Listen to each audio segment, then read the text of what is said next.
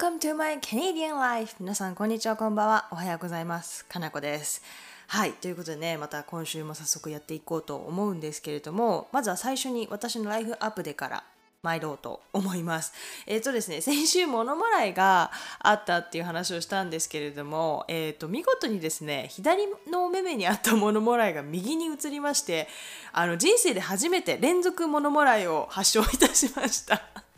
いや物もらいってねなんか確かに人には映んないけど、まあ、目には映るっていうじゃないですか自分のね。聞いたことはあったんですけれども実際に私自身に起きたことがなかったのでちょっと笑けましたね。なんか左目がすごく痛くてでなんかまあ治ってくるじゃないですか2日3日経てば。で治ってきてやっと治ってきたと思ったら右目にすごい違和感を感じたんですよ。あの物もらいの予兆みたいな。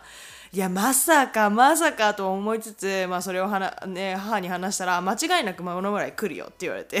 で次の日にねあの鏡を見たらというかもう違和感でもう分かってるんですけども左目は治っているのに右目がもう腫れているというね。はいなのでそこそこもう1週間半ぐらいずっと物もらいでした。やっとね完全に今治りかけではあるんですけれども右目の方がですね治ってはいるんですけれどもなんかちょっと違和感があるんですよね。だから久々に今日コンタクトレンズをつけてねどれだけコンタクトレンズがまたもうすごいいいものかっていうのをね実感しております。はい。でもう一つですねあの本当に私事で申し訳ないんですけれども最近私カナダで野良猫を初めて見たんですね。あ細かく言うと野良かどうかは今断定はまだしてなくてですね実は。先日先週かな家で働いてる時に、まあ、庭にゴミを出しに行こうと思ったら庭の椅子の上で庭に椅子があるんです。外の椅子のクッションの上で、ね、白い猫ちゃんが寝てたんですよ。いや可愛いと思って。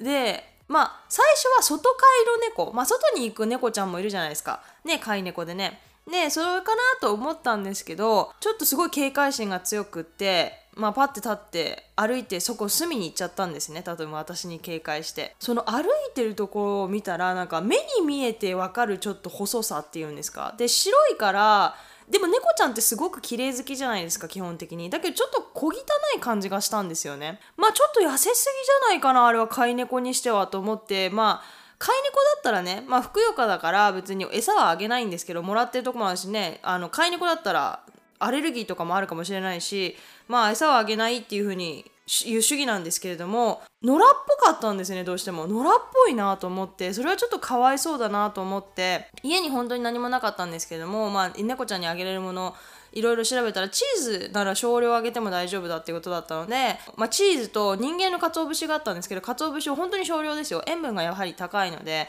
少量だけあげたんですね。そしたらパクパクすごい食べてその日は去ってったんです。ですごい食べてるか時にやっぱり野良なのかなって思ったんですよね。でその話を旦那にしたらあその猫見たことあると。なんか近所さんと喋ってる時に、まあ、その猫を見たことがあるって言われてあそうなんだって思って、まあ、ここら辺に出没してる。去年私たち住んでも半年以上経ってるので最近見かけているのに最初からいたっていうわけじゃないと思うんですよね。でなんかまあその旦那と話をしてたら、まあ、もしかすると、まあ、良い猫かもしれないと。もともと飼い猫で脱走したとか、まあ、外飼い猫で、まあ、道に迷っちゃって帰れてない子とかその可能性もあるんじゃないかっていうことを聞いてあ、まあ、それはありえるなと思いまして。なんかカナダってねなんか野生のリスとかウサギとかねコヨーテとかアライグマとかめちゃくちゃいるくせに野良の猫ちゃんあんまいないんですよね。多分ですけど動物愛護ペット愛護の観点がすあのすごく高いのでそういう猫ちゃんとか犬がいたら多分保護団体とかがすぐね捕獲して、まあ、連れて行っちゃうのかなって思ってるのでもし本当に野良だったらもしかしたら迷い猫かもしれないのでそれはね捕獲してチップを入れてる人が多いのでこっちでは。チップをスキャンすれば飼い主さんが見つかる。首輪はしてなかったんですよね。でも首輪はしてないペットの猫はいるのでチップ文化がすごい浸透しているのでカナダでは。だからそれはちょっとあんまり判断材料にならないなと思っていて。で次の日も同じ時間に窓の外見たら、まあ、いたんですよね。同じスポットに。なのでその日もまあチキンを少し茹でたチキンをあげてそしたらパクパク食べて食べてその日もその食べた後にいなくなっちゃったんですね。まあその次の日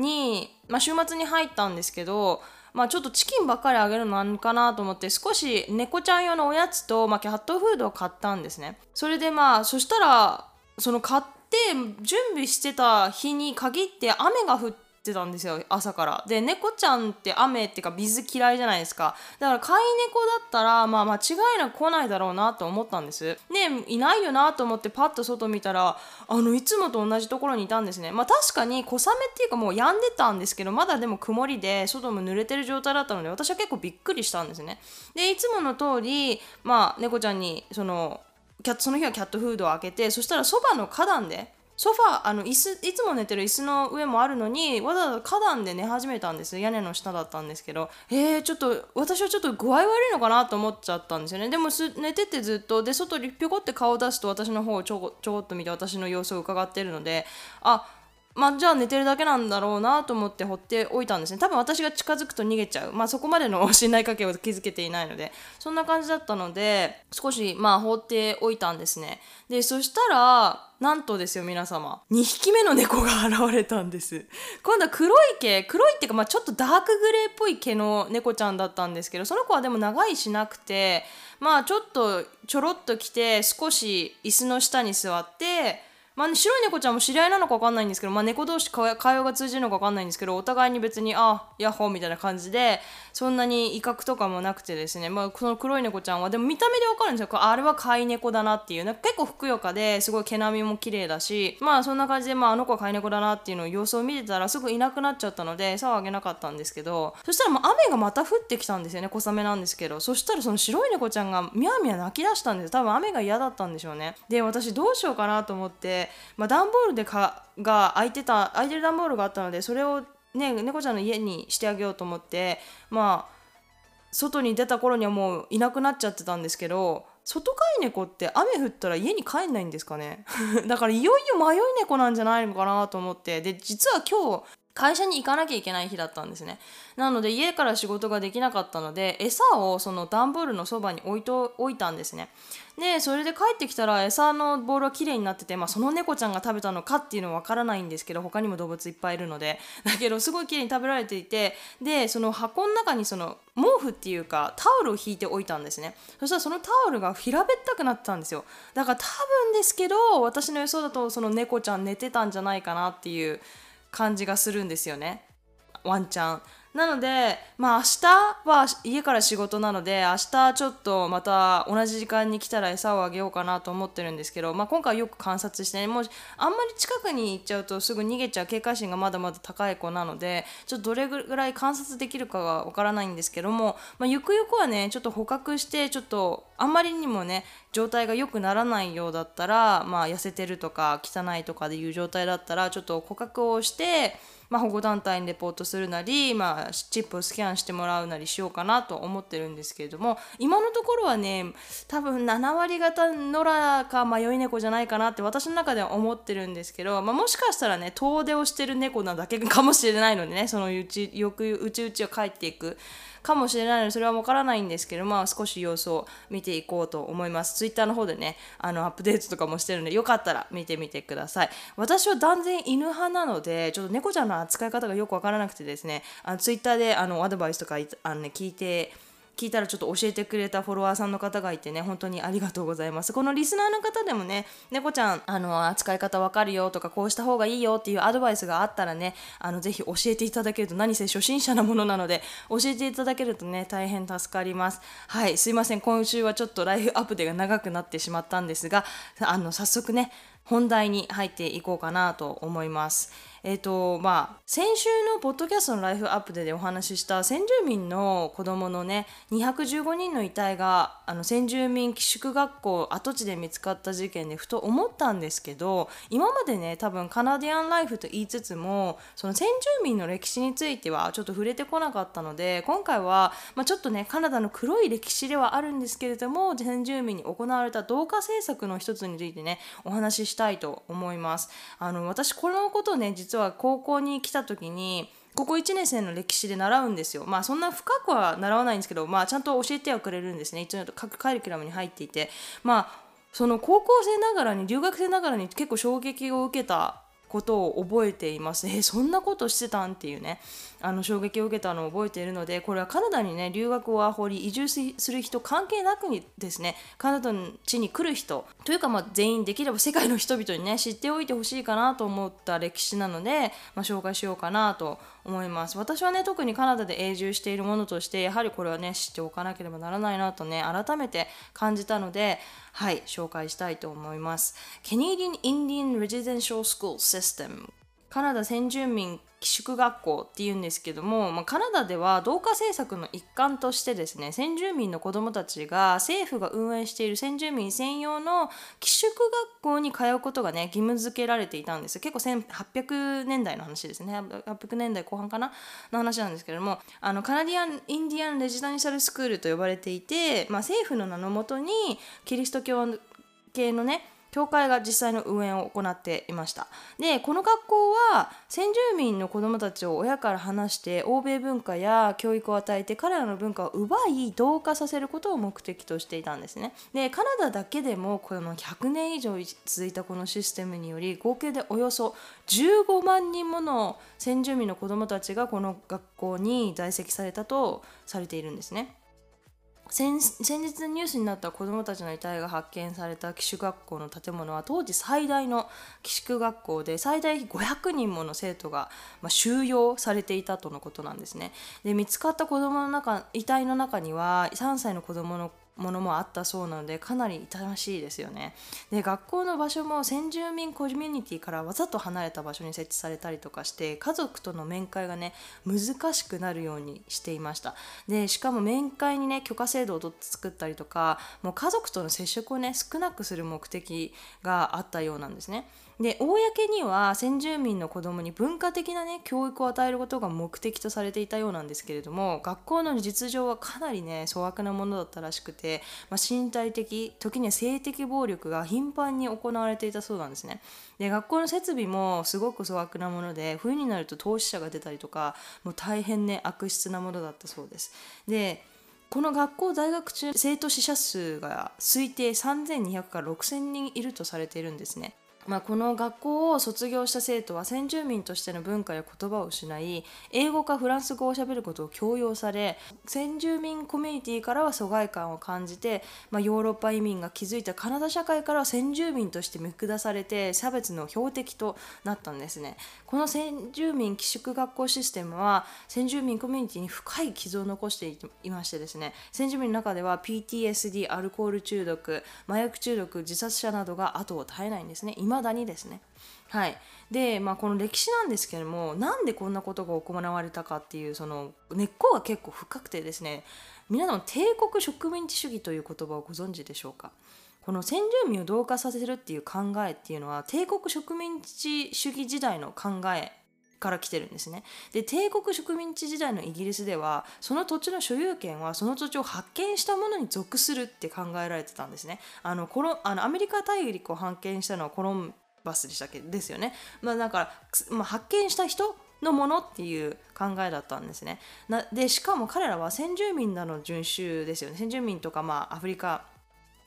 の人たちですよねとかの人種を未開人とか野蛮人野人蛮人っていう見方をしていて文明ができない人種だって見てたんですねなので彼らの植民地化や同化政策は万人や万人のその野蛮人の文明化を助けているっていう認識の中でね行われてきたんです。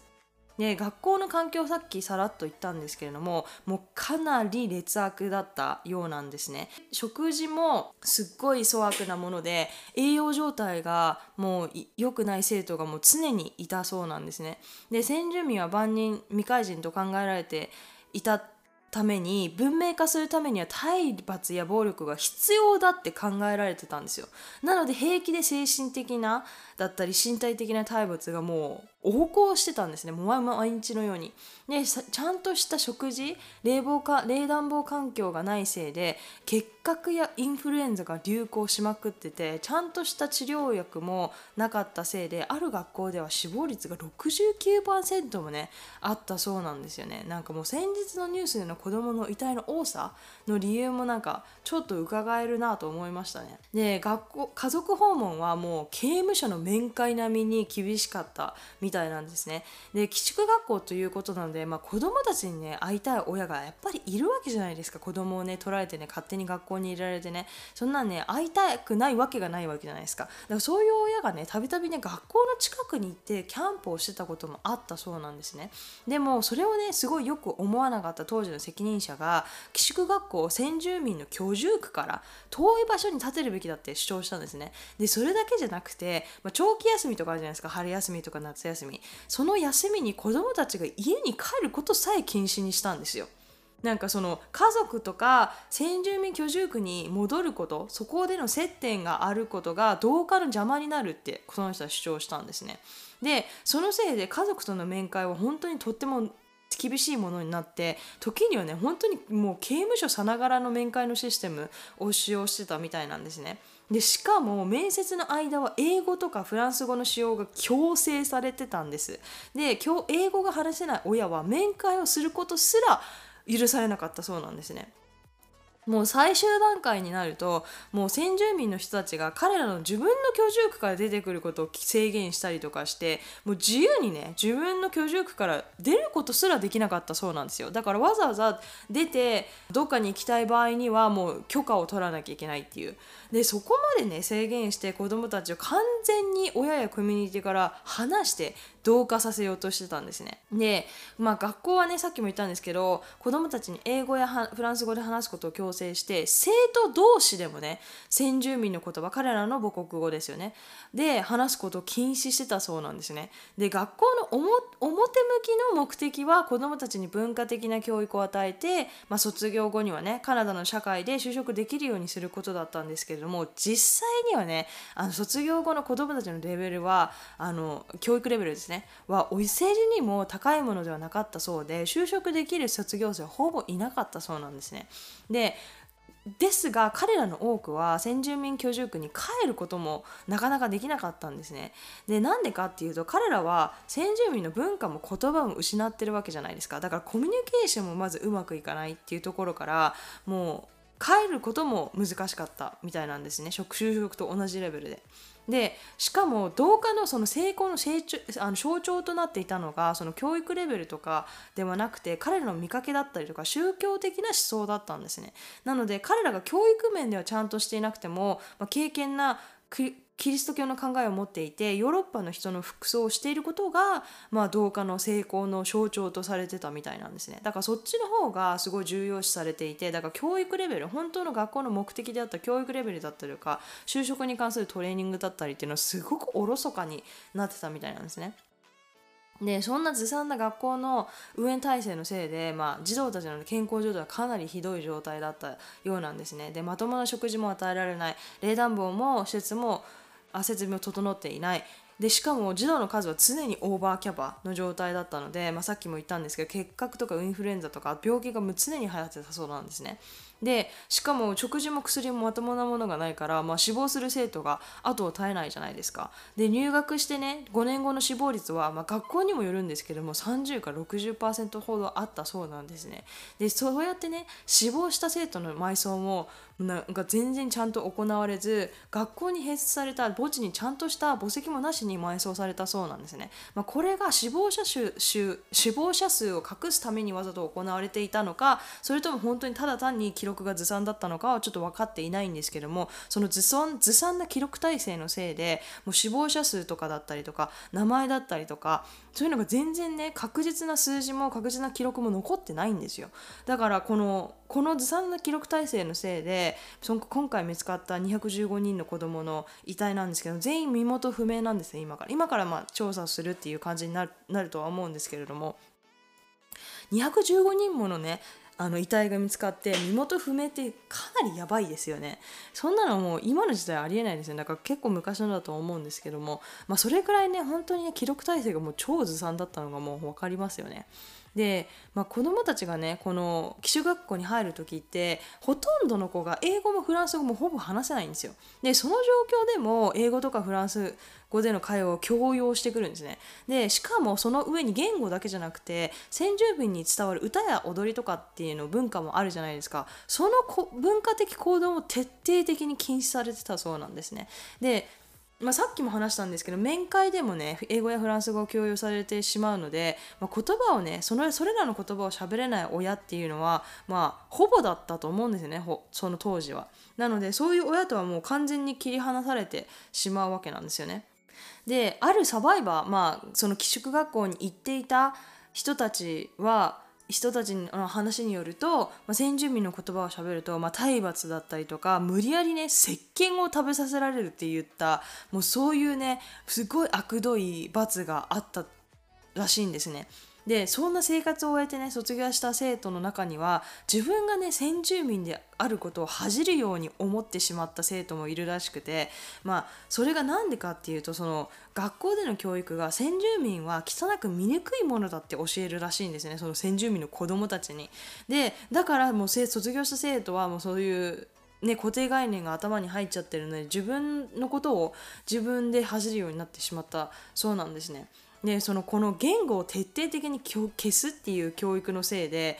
カナダ今実は90もの失われかけてる先住民族の言葉があるそうなんですね。でこれらの多くの言葉は私たちの曽祖父母の世代の人間のみに使われている言語が多いそうなんですね。だから私の世代とか私の1個上の世代の人はもうすでに喋れないだからそのソフトフードの今生きている人がいなくなったらもう誰も喋れる人がいないっていう言語がもう多くあるそうなんですね。これってめちゃくちゃ悲しいですよね。だってせっかくねそういう美しい文化っていうのがあるのに、まあ、そういう文化がねだんだんだんだん消え去っていくっていう現実があるんですよね。でこの悲しい惨劇とも呼べる歴史に対してですね、まあ、一応カナダの公式謝罪も行われてはいるんですね2004年には RCMP っていうそのカナダの警察があるんですけどそのトップの人が公に先住民寄宿学校の運営におけるその警察の動きっていうか働きをあの公式に謝罪しているんですね。にあのカナダの国の政府としては2008年に当時のカナダの首相首相であるスティーブン・ハーパーが政府を代表して先住民に対する同化政策に対して公式に謝罪をしているんですね。だまあそういうふうに少しずつではあるんですけれどもカナダが国としてね先住民に対して行われた政策は間違っていたっていうふうに認めてきてるっていうのはいい,、まあ、いい象徴かなっていうのはありますいい方向かなっていうのはありますね。はい、で実はですねこの最後の一番最後まで運営していた寄宿学校っていうのは1996年に閉まったんですよね。1996年って皆さん25年前ですよ。たった25年前ですよ。皆さんのリスナーの皆さんではもう生まれてね生きてた人なんているいっぱいいると思うんですよ。そんな時にこれが行われてたって信じられなくないですか？私はなんかまあ日本で生まれたのでまあ、日本も同化政策はしてたと思うんですけど戦戦時中だったりとかあるんですけれども100年も続いた同化政策っていうのはなかなか世界で探してもないと思うんですよね。でもちろんその卒業こういう学校を卒業した人たちとかって、まあ、国を訴えたりとかしてるんですねでそれであのお金をもらったりとかもしてるんですけどもでも失われた言語とか失われた文化とか失われたその人たちの時間とか命っていうのはお金に換えられないじゃないですか。だから今回はまあ寄宿学校をね中心に紹介したんですけれども本当はね絶対もっといっぱいあると思うんですよ。そのカナダが先住民に対して行ってきた同化政策であったりとか、まあ、そういう他にいろんなことがあると思うんですね。だから私たちが知ってることって本当に氷山の一角だと思うんです。で、まあ、少しではあるんですけれども先住民の人々がねもともとカナダという国ができる前からここの土地にいた人々ということなので、まあ、彼らがね経験してきた歴史を知るのは本当にね大事なことかなって思うんですね。でこれらのね悲しい歴史があるために先住民の人々はカナダの建国記念日的な祝日で祝日であるカナダデーをね祝いませんで彼ら彼らにとってしてみればねそう当然じゃ当然なんですよね自分の先祖の土地が奪われて文化やね言葉を奪った国がカナダなんですから、まあ、それはね当たり前なんですよね。でしかもですね今年はまあ子供たちの遺体が見つかったこともあってか、まあ、カナダデーにね毎年州議事堂がライトアップされるんですよ BC 州では。でライトアップされるんですけどそのライトアップがなくなるそうなんですね今年はだからカナダ人にとってはお祝いしたい日でも、まあ、先住民の方々にとってはね本当に結構胸くそ悪い日なんですよねでさっき言ったその先住民の居住区ってあるじゃないですかあれもあれですごいもう本当に胸くそ悪い話がありまして、まあ、そのヨーロッパから移民、まあ、フランス系だったりイギリス系だったりの人たちがカナダの土地に来た時に、まあ、先住民の土地を全部奪ったというかまあ奪ったんですよね。で後からじゃああなたたちにこの土地をあげるねって言ってあの勝手に悪い土地とかあんまり草があんまり畑とかできない土地を先住民に、まあ、返した、まあ、あげるねっていう形で返したんですね。だからその居住区っていうのがあるんですよ。ネイティブリザーブランドっていうのがあるんですけどもその土地にねネイティブの人たちが住んでたりとかするんですけれども、まあ、それもねすごい腹立たしい話っちゃ腹立たしい話ですよね。本当ならこの国の国土全部まあトライブって言ってその民先住民のその、ね、族によっては場所はあるんでしょうけれどももともと自分たちの先祖の土地だったものをああじゃあしょうがないねじゃああげるよって言ってまたくれるっていうその謎のね その上目線っていう本当にね知れば知るほど本当に先住民の方々はすごく大変な思いをしてきたんだなっていうのが分かりますよね。で日本で言うと多分これ私本当に全然よく知らないんですけど多分アイヌとかに近いかもしれないですよね。日本の北海道にもアイヌの人とか文化が未だに残ってますよね。で今はすごいねアイヌの人も少なくなってきて言葉をしゃべる人もどんどんどんどん少なくなっていったそう言ってるみたいなんですけれども、まあ、それにね感覚が少し近いのかなと思います私自身はちょっとアイヌに関するあの文化っていうか歴史を知らないのでまあ、そういう略奪が土地とかねその同化政策があったのかはちょっとよくわからないんですけれども、まあ、実際にねその文化や言葉がなくなってきてるっていうのは事実なのでそこの部分で言うとちょっとねカナダの先住民に共通するものがあるのかなと思っているのでそれは少し悲しいかなと個人的には思ってますね。で多分日本のそのアイヌの消えかかってる文化を見ると、まあ、先住民のねカナダの先住民の文化とか言葉もそういう風に消えていくのかなって個人的には思ってるんですね。まあ、個人的にはすごくできれば残ってほしい。できればまああのどんな形でもいいので残ってほしいなっていうのがあるんですけれどもやっぱ悲しいですよね。文化ってそれぞれやっぱ美しいですしなんか知るのってすごく楽しいじゃないですか。いろんな国はでいろんな考え方があっていろんな言葉があってっていうのが。なので、まあ、それはちょっと悲しいかなって思ってるのがね個人的な感想なんですけども、まあ、今回はねカナダの寄宿学校の話をしたんですけどもアメリカでも多分同じことが起きていたと思われます。アメリカのことはちょっと調べていないので定かでは言えないんですけれども、まあ、多分ねアメリカでも同じような同化政策だったりとか土地の土地が奪われたとかなんかしていると思うんですね。なのでカナダでは結構今今になってなんですけれども、まあ、先住民たちに対しの人たちに対して熱いあの保護がなされていて例えば大学の入試でも、まあ、先住民の血が入っていたりとか先住民の方々にはその優遇される入入学のそのレベルっていうんですかちょっと優遇されてたりとかがあるんですね。まあでも今更っちゃ今更な感じはしますけど、まあ、そんな風にいろんな優遇がされていてそれをよく思ってない人もいっぱいいるみたいなんですよね。だからねちょっとお互いね完全に分かり合えるっていう日はちょっとなかなかねあのすぐは来ないかなって思うんですけれども、まあ、知るということはね私はどっちにしろ大事だと思うので、まあ、これでね歴史を知ってそれでもそれを僕は好きになれないとかそれでもおかしいと思うって彼らが優遇されるのはおかしいと思うっていうのは、まあ、それぞれ個人の意見だと思うんですけれども私はね別にいいかなと思います。ちょっと今更感はあるんですけれども、ま、失われたものはね戻ってこないという意味では今更かなっていう感じはするんですけれどもまあないよりマシかなっていうねあの感じがするのでという感じでですね今週はあのちょっとね暗いトピックになってしまったんですけれどもからのねちょっとね黒歴史という形でねご紹介させていただきました。はい私もねこの高校1年生の時に高校で習ってちょっと衝撃を受けてね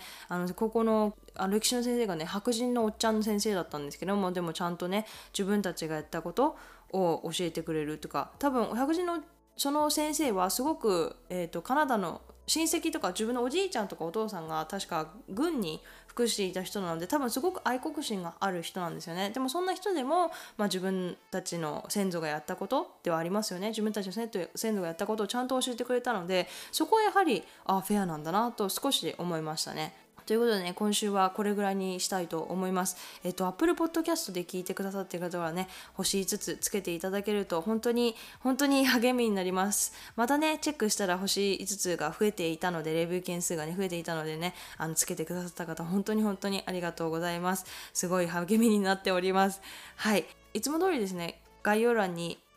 お便りフォーム、E メールアドレス、ツイッターを載せてありますので、あのもし質問、感想等々がありましたら、あの好きな方法で送っていただければなと思います。はい。では今週もご清聴ありがとうございました。Thank you all so much for listening. I hope you have a wonderful week and see you all on my next podcast. Thank you very much.